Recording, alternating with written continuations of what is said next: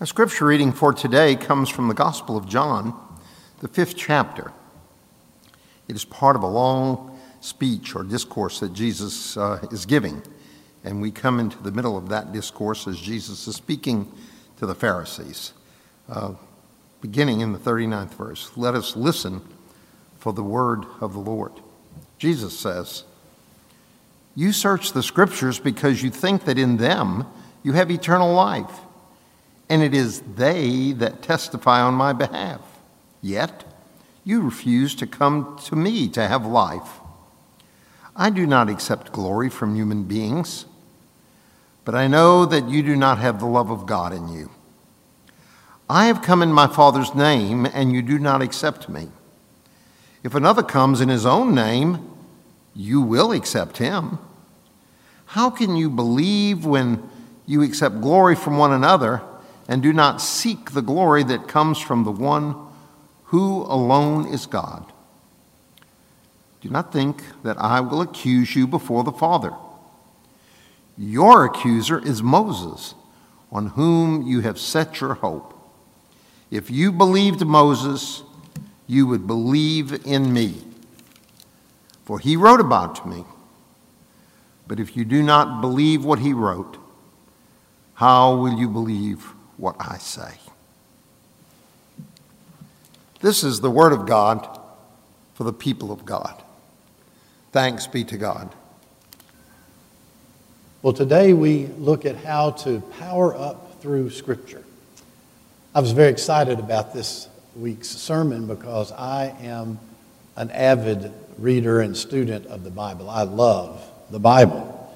I've been a lifelong student of it, and I have to admit that even now, I still get excited every week as I read the words and wrestle with the words for my own life and the words to share with you, my church family. When I was a kid, I was always the one who got the gold star in Sunday school because I could say my memory verse every week. My parents made sure I could before we went to church. I grew up in a home where we talked about the Bible, and my mother and my father three kids read their Bible every day as a part of our family routine. Both my parents were Sunday school teachers, and I have some very happy memories of my father on, late on a Saturday afternoon, early evening, sitting with his portable typewriter and typing up the notes for his Bible lesson that he would teach the next morning. The Bible was a very big part of my life uh, before I decided to become preacher. Years ago, I called the home of a family that was attending my church, and uh, a, the little five year old girl, I still remember her name, is Peyton, she answers the phone. And so we chatted for a little while. I asked her about school that day and what she was doing, and did she have a nice day? And we had a nice little conversation. And then I said, uh, Could you get your mother? I'd like to talk to your mother for a minute. And she pulls the phone away from her face as only a little child can and yells at the top of her lungs, Mommy, telephone.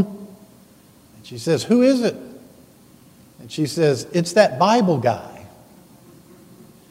And her mother says, Who? What are you talking about? And she came, got on the phone. Well, the mother was mortified that the child had called me the Bible guy. I don't know if I've ever been prouder. I was very proud to be that little girl's Bible guy. When I was at seminary for the first time, I came home to visit my parents. And my mother, who was a preacher's kid, was very interesting about what you studied at this mysterious place called seminary because her preacher father didn't have that opportunity. He never finished the second grade. So seminary was mysterious to her. She wanted to know about it. And she listened with great interest and enjoyed the conversation until I started talking about my Bible classes. and started talking about the different theories of interpretation and the different translations and the different ways of understanding how a book of the Bible came to be in the form that it was in.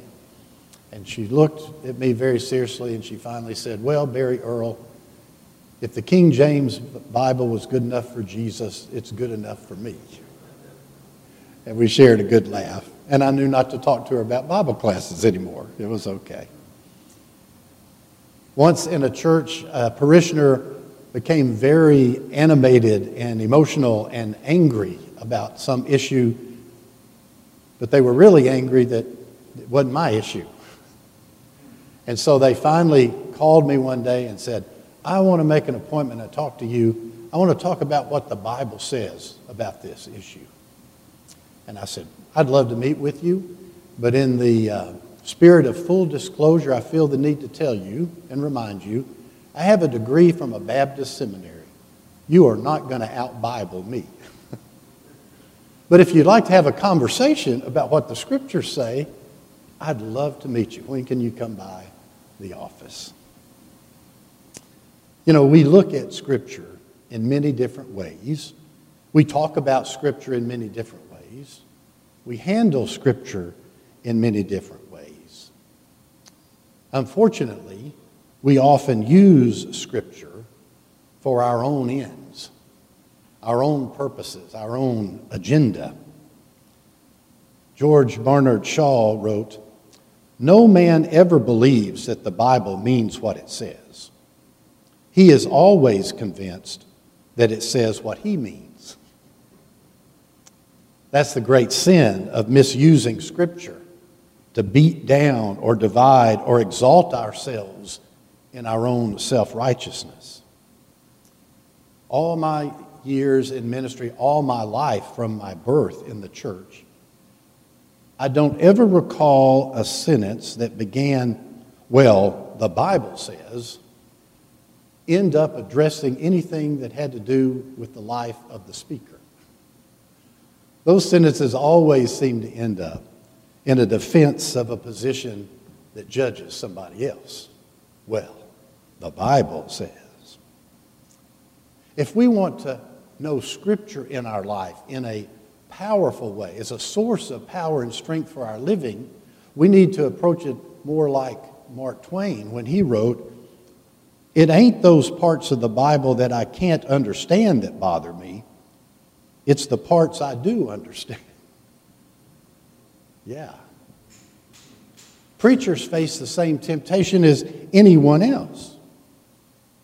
I've come to the conclusion in my own life that if the scripture is not speaking first to me and my life, I highly doubt that the scripture is speaking to me about anybody else's life. The purpose of scripture is not to attack someone else or cull somebody out of the herd. Scripture is a gift from God. And to power up through Scripture is to read with our own heart open, and our own mind open, and our own life open. Not what God is saying to someone else, but what God is saying to us, to us all. You know, as United Methodists, we have traditionally believed that the Word of God that's contained in the Old and New Testaments, in the language we use, is that it is the sufficient rule of both our faith and our practice. We don't adhere to this idea that somehow the Bible tells us everything we want to know about everything. But we stake our lives on the fact that the Bible tells us everything we need to know to be able to receive God's love and grace in our own life and to be transformed into a loving life for God and for our neighbors. The scriptures are a record of the universal human experience of the journey of life and the journey of faith. It talks about faithfulness and disobedience, it talks about high commitments and broken promises, it talks about affirmation and doubt. And God speaks to us through Scripture when we interpret it in light of its original meaning and the message it has for us today. In our text, Jesus has been going head to head with the Pharisees, as Milton shared. People who believe the purpose of Scripture was to hold power over someone else. That's what they did with Scripture. Jesus has healed a man who has been sick for 38 years, lying on a mat by a pool for 38 years. Jesus sees him, has compassion, tells him to stand, take up his mat, and walk. And he did. But it was the Sabbath. And these religious leaders, instead of rejoicing that God had worked a miracle and, and brought this man his life once again, they are furious. How dare you heal someone on the Sabbath? You can't carry your mat, that's work.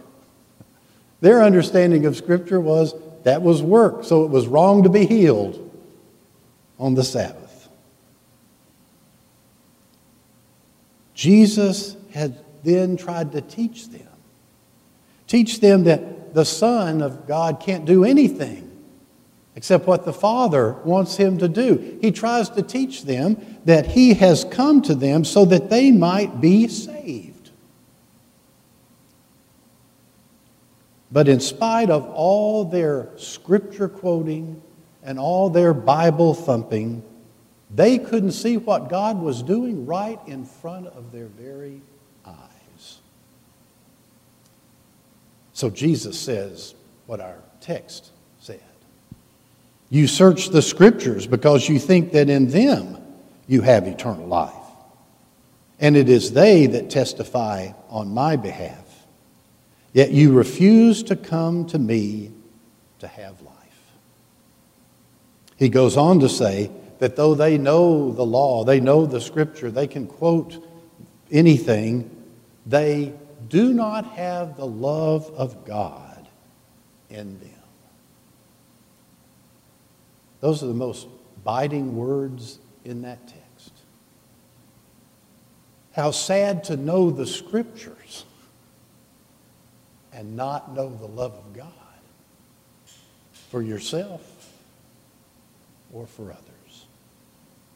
So, how do we plug into Scripture? How do we power up through Scripture? How can we be people who love the Scriptures and avoid the fate of those who misunderstand the purpose of Scripture in our faith and in our life.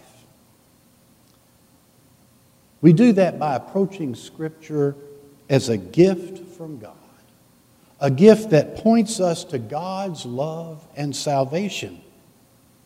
We reject the belief that a right belief in the Bible saves us. Only God's love and grace can save us. And it's the Bible that lets us know that truth.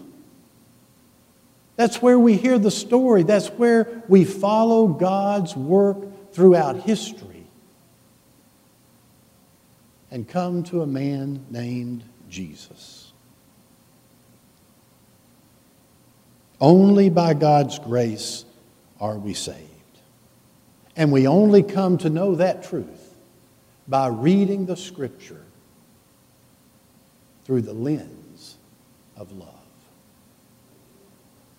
John Wesley, the founder of the Methodist movement, came to hold the little letter we call First John as the highest theology in Scripture. He says this. John 1 John 4:19 We love God because God first loved us is the sum of the gospel. Everything else the scripture tries to tell us is summed up in that phrase, John Wesley said. We love God because God first loved us. The scriptures point us to that truth that God loves us and God wants us to love and God wants us to love our neighbors as we do ourselves. This is a truth that will transform our lives. This is a truth that will transform the world. We plug in and power up through Scripture when we read these words through the lens of love. Scripture strengthens us for daily living, not when we read it as a novel or read it as a law book or read it as a source of ammunition to win an argument or judge someone else.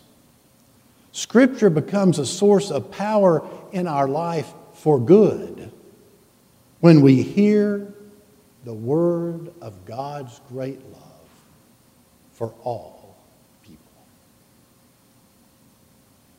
There's a famous story told about Karl Barth, one of the greatest theologians of the 20th century.